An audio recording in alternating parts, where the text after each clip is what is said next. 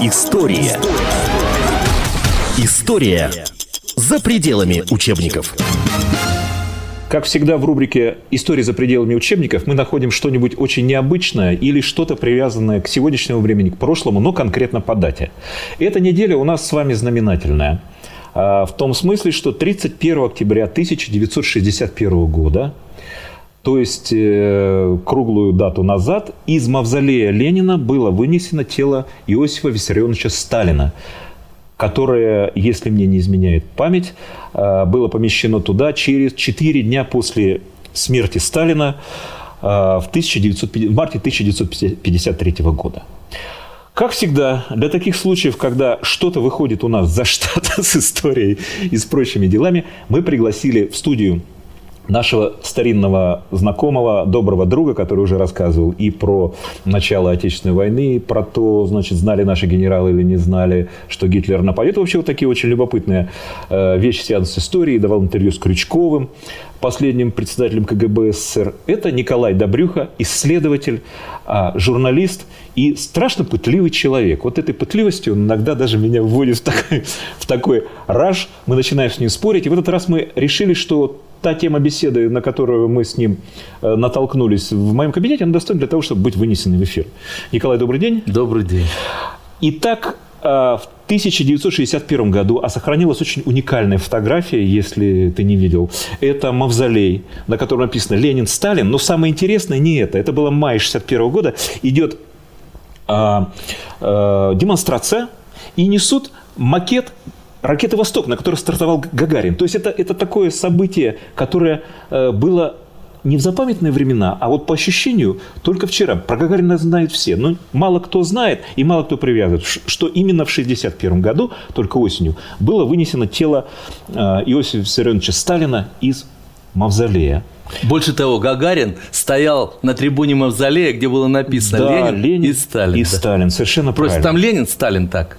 Как было принято решение о том, э, как поместить э, тело Владимира Ильича Ленина в мавзолей, это известно. После его смерти сначала сделали временный мавзолей для прощания народа с Лениным, потом решили, что прощаться с ним надо долго, потом решили, что прощаться с ним надо всегда, и вообще хорошо бы, чтобы он сохранился для истории. А вот как было дело со Сталиным? Как принималось решение о том, чтобы его положить, так сказать, э, на соседний постамент в ту же самую морозильную камеру? Вот я даже не знаю, начать ли мне с истории или же с того факта, как поступило предложение перезахоронения. Да, пожалуйста, можно и с этого?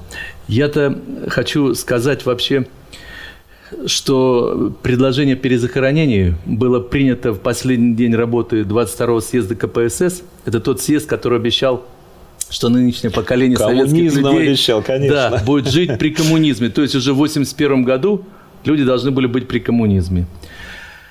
Но э, получилось так, что именно на этом съезде решили распрощаться с прошлым, которое было связано прежде всего со Сталином, потому что э, прежний Советский Союз, прежний Советский строй, это прежде всего был Сталин.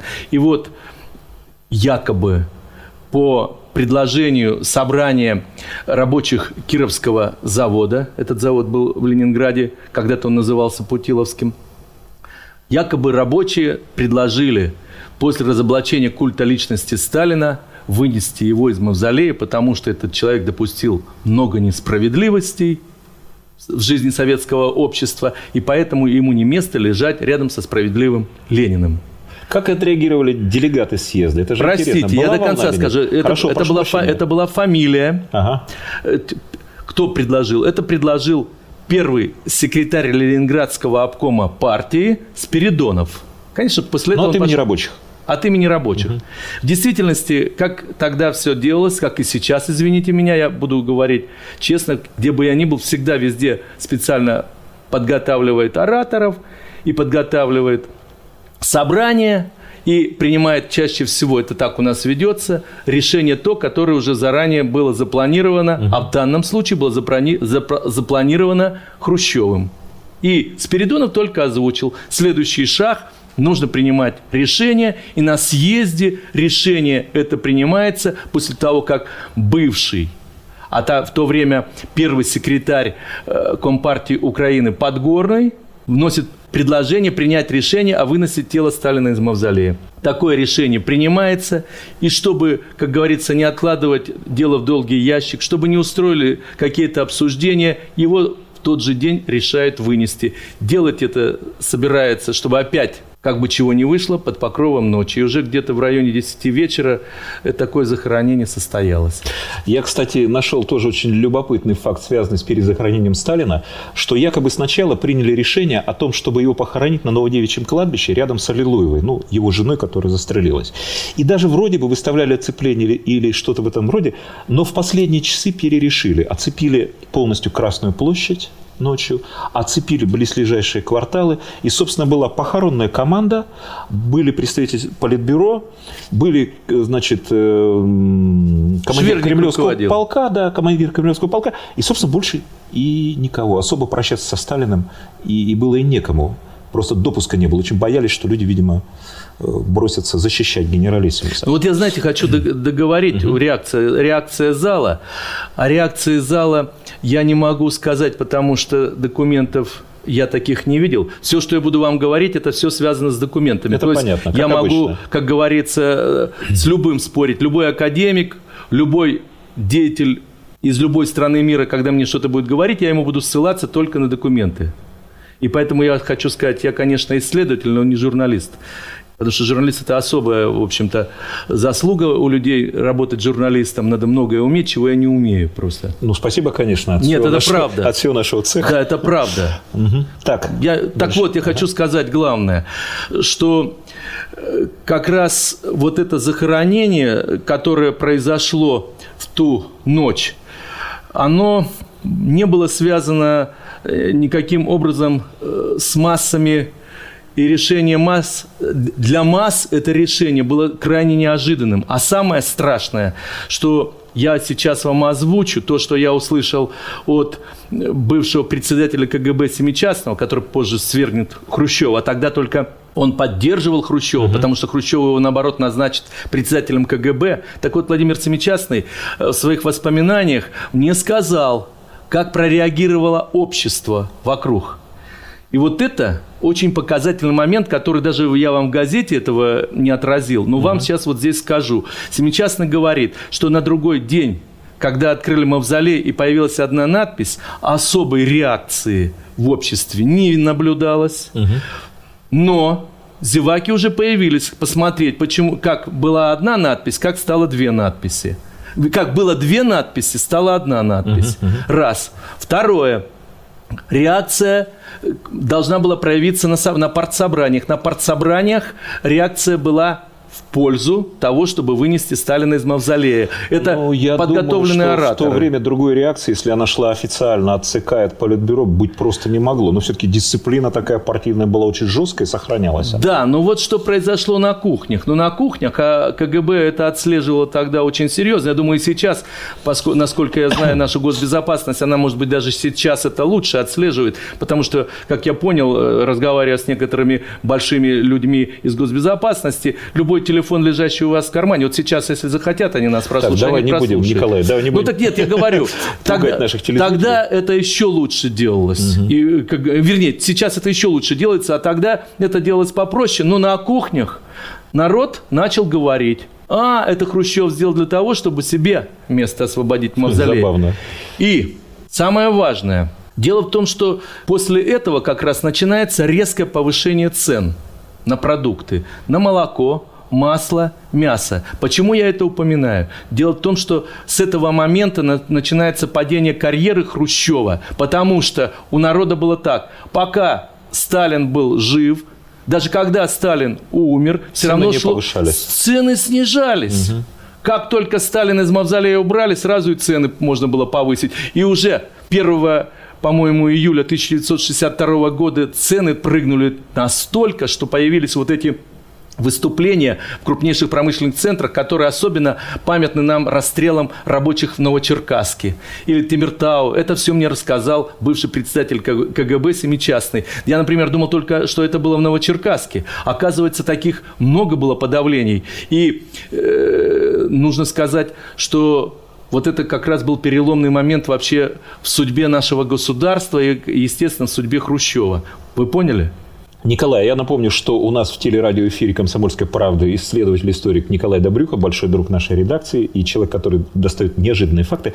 Я бы хотел внести в твой рассказ, может быть, тебе тоже пригодится, свою небольшую историю да. о перезахоронении Сталина. Да. В свое время, еще при советской власти, а, мне случилось в одной компании разговаривать с директором московских крематориев – Угу. Как сейчас помню, это было в Донском монастыре, тогда еще был крематорий, сейчас церковь. Кстати, там же вот это захоронение расстрелянных и так далее, и так далее, есть свое. И говорят, что там даже Берию кремировали именно в этом крематории. А фамилия у него была совершенно фантастическая для его должности – Богоявленский. Угу. Он участвовал в захоронении Сталина.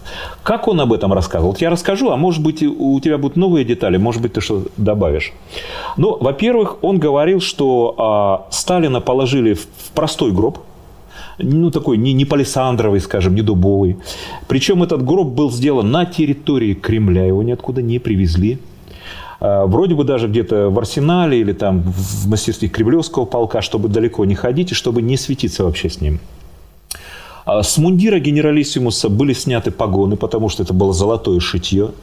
Были срезаны пуговицы, потому что они тоже были золотые. И была снята звезда Героя Советского Союза, потому что ну, правительственные награды принято при смерти значит, орденоносца возвращать на государственное хранение. И говорят, где-то это все еще лежит. Затем в самой могиле были сделаны бетонные стены из плит, бетонное дно. Гроб поставили туда, накрыли бетонной же плитой, и затем это место заровняли. заровняли. На следующий день там была положена плита с, э, с датой э, рождения и смерти Сталина. Позже уже появился бюст его, собственно говоря.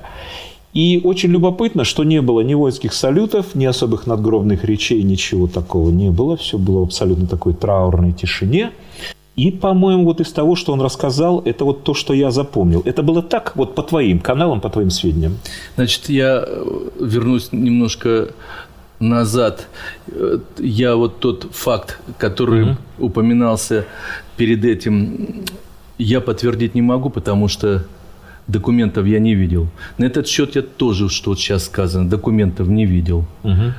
Первый рассказ я не могу подтвердить, и второй. Я слышал такую же версию, слышал угу. другие версии. Например, что э, когда плиту положили сверху, то еще и залили бетоном. Кто говорит просто раствором. Угу. То есть, я, кстати, тоже слышал, но не от Богоявленского. Уже там потом такие разговоры да, ходили. Но документов, протоколов я этих не видел. Они, видимо, до сих пор не рассекречены. А Или, может, думаешь, даже видеосъемка, нету? фотосъемка велась, нет в это время? Есть такое я ощущение? Думаю, что, я думаю, что должны были сделать. Госбезопасность такие вещи делает. Обычно mm-hmm. в их практике только так и поступают. Но утверждать этого не берусь. Понятно. Я просто говорю о их практике. Да, и, наверное, сейчас я один из немногих, кто имел доступ именно к первым лицам госбезопасности и был достаточно свободно с ними в общении, потому что они уже были в отставке, и они себя вели более свободно, чем на своих должностях до этого. И исходя из той практики, которую они мне рассказывали, должны были бы все это фотографировать, и должны где-то эти архивы храниться, а может быть и уничтожили, потому что Хрущев, говорят, э, уничтожил. Это тоже опять версия. Угу. Я прошу всех иметь в виду, не ссылаться на то, как, что это документ, но такая версия проходит, что якобы поскольку Сталина отравили, и Хрущев принимал в этом участие, то Хрущев сделал так, что захоронили якобы опять не Сталина, не, то, не того, который лежал в мавзолее, а вот это тело куда-то увезли. А для чего? А вот а смысл вот какой? А смысл такой, что боялись, что якобы могут э, скрыть могилу, под, под, могут потребовать, чтобы проверили останки, кому они принадлежат, ну, по, генет, сделать генетическую экспертизу и все прочее. Кому действительно, ведь слухи пошли давно, что э, похоронен не Сталин, а двойник там. Я помню Даже, в мавзолее двойник лежит. Я помню даже версию, она публиковалась в «Комсомольской Да. правде», твоя версия, кстати, о том, что реально существовал двойник Сталина, а Сталин был устранен э, членом Политбюро гораздо Прошу раньше. прощения, не версия, я просто документы опубликовал. Это разные вещи. Версия, это вот сейчас я вам рассказываю версии, что то-то, то-то, то-то, что якобы из мавзолея взяли тело, но похоронили не это тело, а какое-то другое даже тело туда положили, а то тело куда-то э, просто убрали вообще, и, может быть, сожгли, уничтожили. Мне даже приписали глупость такую, что якобы сказал, что его увезли в Грузию, и там где-то чего-то э, с ним сделали, где-то предали его земле якобы. Жаль, мы не можем в Грузии спросить об этом. Ну, кстати Ну, сказать... вы поняли меня? Я а понял. вот это документы. То, что похоронен по документам двойник, получается, это по документам так. Я же вам уже показывал эти документы. Ну, кстати, вот если сейчас э, телеканал «Комсомольская правда» каким-то чудесным образом смотрят в Грузии, поскольку у нас спутник «Триколор», ну, вдруг он туда достает. У меня большая просьба к э, грузинским телезрителям.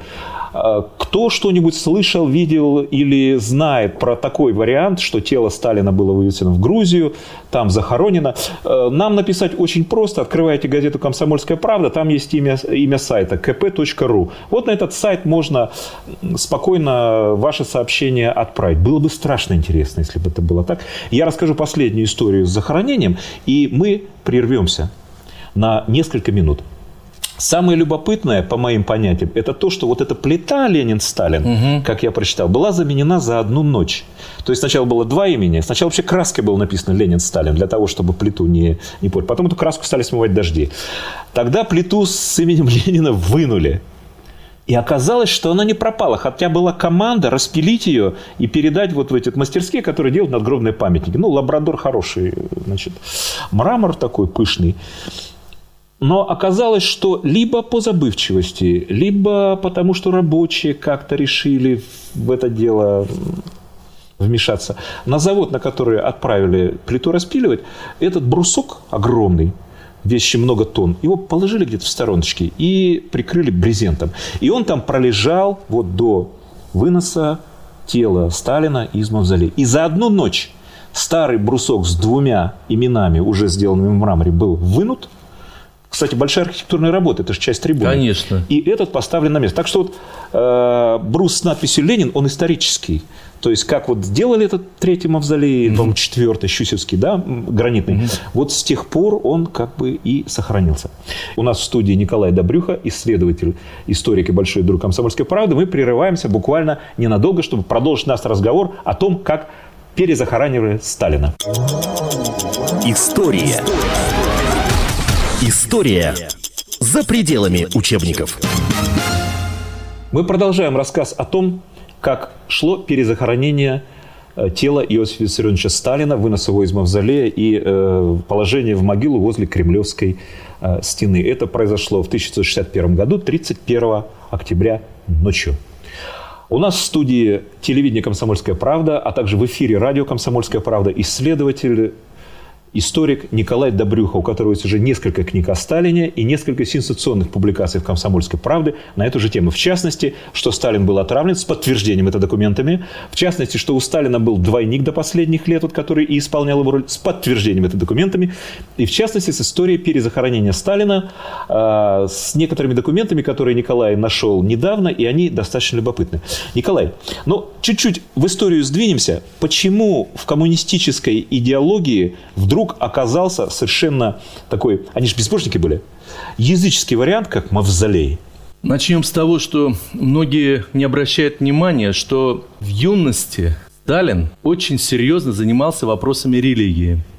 Более того, как мы знаем, после духовной школы, духовного училища, он поступает в Тифлисскую духовную семинарию.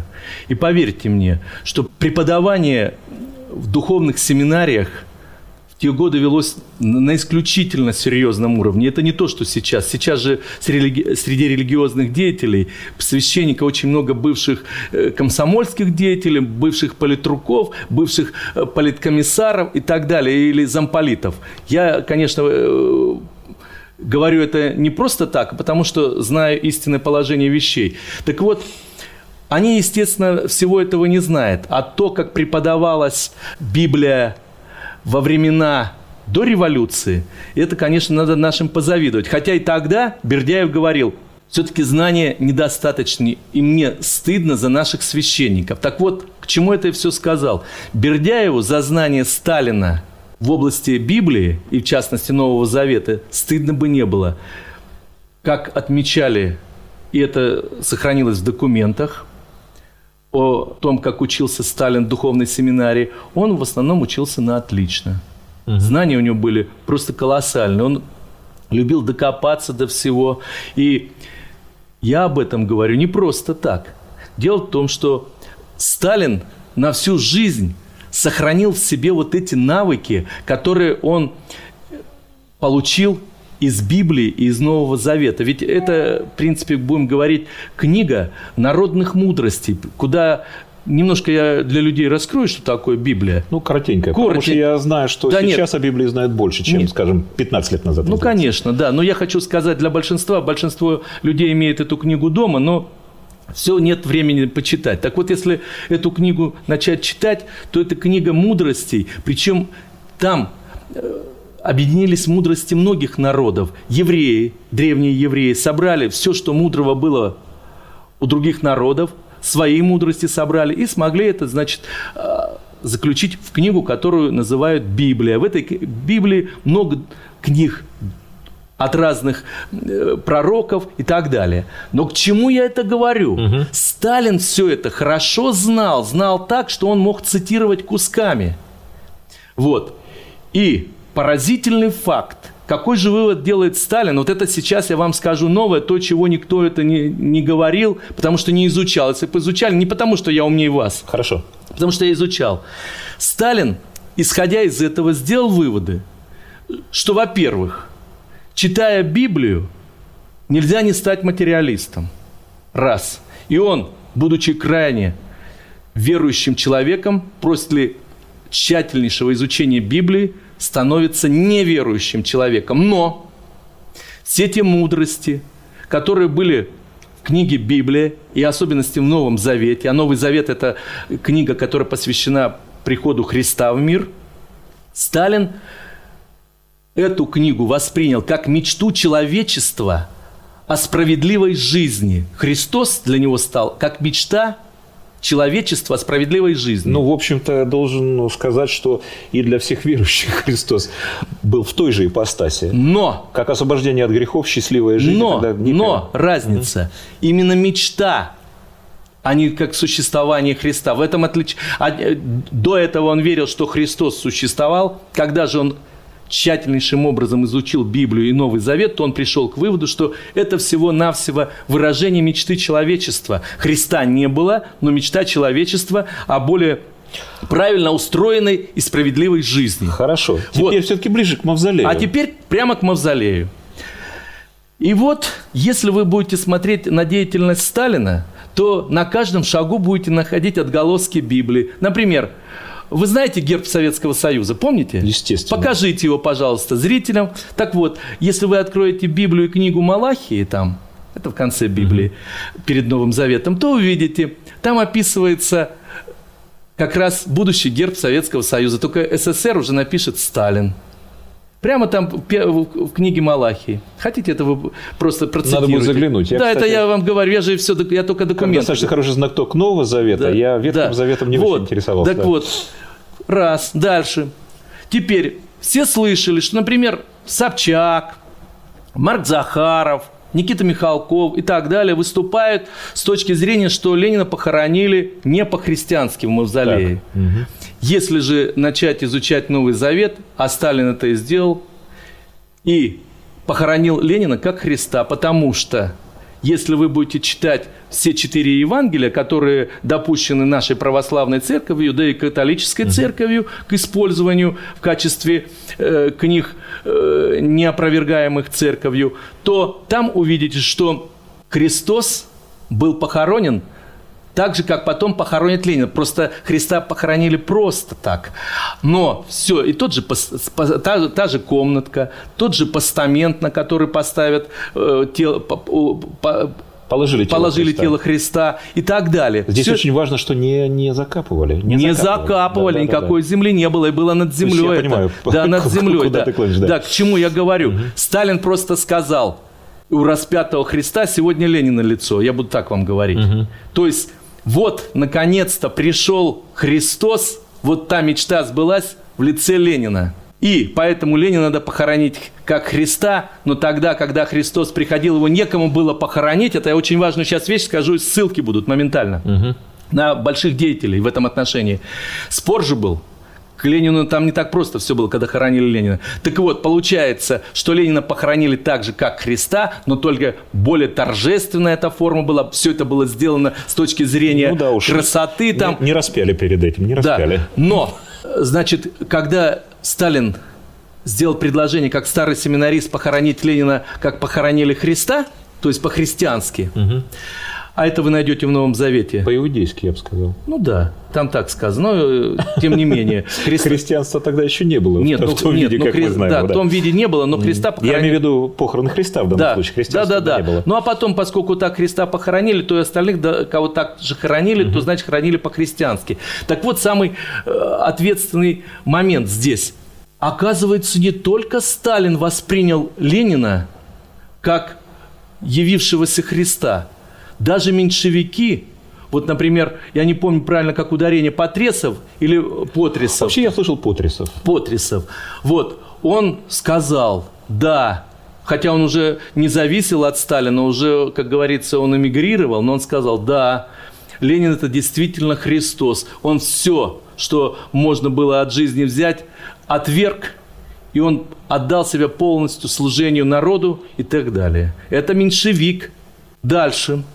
Что говорит Троцкий? Троцкий был категорически против, чтобы Ленина хоронили как Христа. И это вы можете найти, откройте воспоминания Троцкого, э, вот э, его большую книгу о своей жизни, и найдете там, как Троцкий протестовал, но тем не менее власть была уже у Сталина, и Сталину удалось похоронить Ленина как Христа. Это я вам показал две точки зрения, что среди коммунистов, а Троцкий тогда был член Политбюро Компартии э, России, были тоже разногласия. И тем не менее, все-таки Ленина хоронят как Христа, несмотря на то, что меньшевики, допустим, были за, а э, среди коммунистов, такие как Троцкий, были против. К чему это, я все вам рассказал. Это говорит только о том, что мавзолей явился к нам из прошлого не случайно. Вообще-то историю, если надо, мы можем кратко упомянуть. Откуда... ну я могу сказать, это Да, известная да. вещь. Одно из семи чудес света – это мавзолей царя, царя Мавсола Да. а, в Геликарнасе. Это Да. территория нынешней Турции, район, район Бодрума, по-моему, Да, где-то там. да. Представлял из себя распиленную, как по описаниям, распиленную пирамиду, э, где было основание пирамидальное и э, купол пирамидальный. Между ними стоял на колоннах, собственно, помещение мавзолея. Но фишка состоит в том, что ни в одном мавзолее э, до этого, ну, может быть, с времен Христа понятно, но позже, Да. э, вот до, до, до, до христианском, так сказать, у древних греков, там никогда тело, в общем, не выкладывалось на всеобщее обозрение. Я этого не знаю, как было. Я Ну, знаю только, что да. мавзолей Он, действительно... кстати, не сохранился. Мавзолей Да. ца- царя Мавсола не сохранился. Да, 19 веков он просуществовал, и где-то в 1522 году, кажется, было землетрясение, и он разрушился, этот мавзолей. Ну, 19 веков он просуществовал. Но речь идет о чем? Что это было особое почтение какой-то личности. Вот таким образом почтение к личности переняли вначале древние иудеи у персидских царей, а царь Мавсол это был один из последних персидских царей перед завоеванием со стороны Александра Македонского. Александр Македонский придет, и на этом персидское царство кончится. И сам-то Мавсол отправил свое время, попал в Мавзолей, ну вот эта, э, так сказать, традиция перешла позже э, к другим народам почитать своих каких-то наиболее выдающихся Да, деятелей. еще таким как образом. перешла. Мао Цзэдун, Хо Ши Мин, Да. по-моему, Агустин Нет. Да, да, да, да, да, да, да. Новых деятелей новой коммунистической эпохи тоже, в мавзолее сейчас лежит немерено. Кстати, насколько я знаю, э, за их состоянием смотрят э, наши ученые. Да, да, да, да, да. Вот, кстати, об их состоянии. Вот здесь мы сейчас поставим огромную запятую. И мы с Николаем Добрюхой, исследователем, историком и другом «Комсомольской правды», договорились, что на теле- и радиоканале «Комсомольская правда» через какое-то время мы специально встретимся в передаче «За пределами учебников истории». На этом мы с вами прощаемся. Но говорим не прощайте, а до свидания, потому что цикл встреч и бесед с Николаем Добрюкой будет на телеканале «Комсомольская правда», выходящем сейчас на спутниковой э, системе «Триколор», и на радио «Комсомольская правда», которое можно слушать в интернете на сайте «Комсомольская правда», а в Москве на частоте 97,2 и еще э, в восьми городах нашей страны. Кстати, и радио «Комсомольская правда» тоже уже есть на Триколоре. Так что смотрите нас и слушайте. Передача «За пределами учебников истории». Я Андрей Дятлов. В гостях у нас был Николай Добрюха. Спасибо. Всего доброго. История. История за пределами учебников.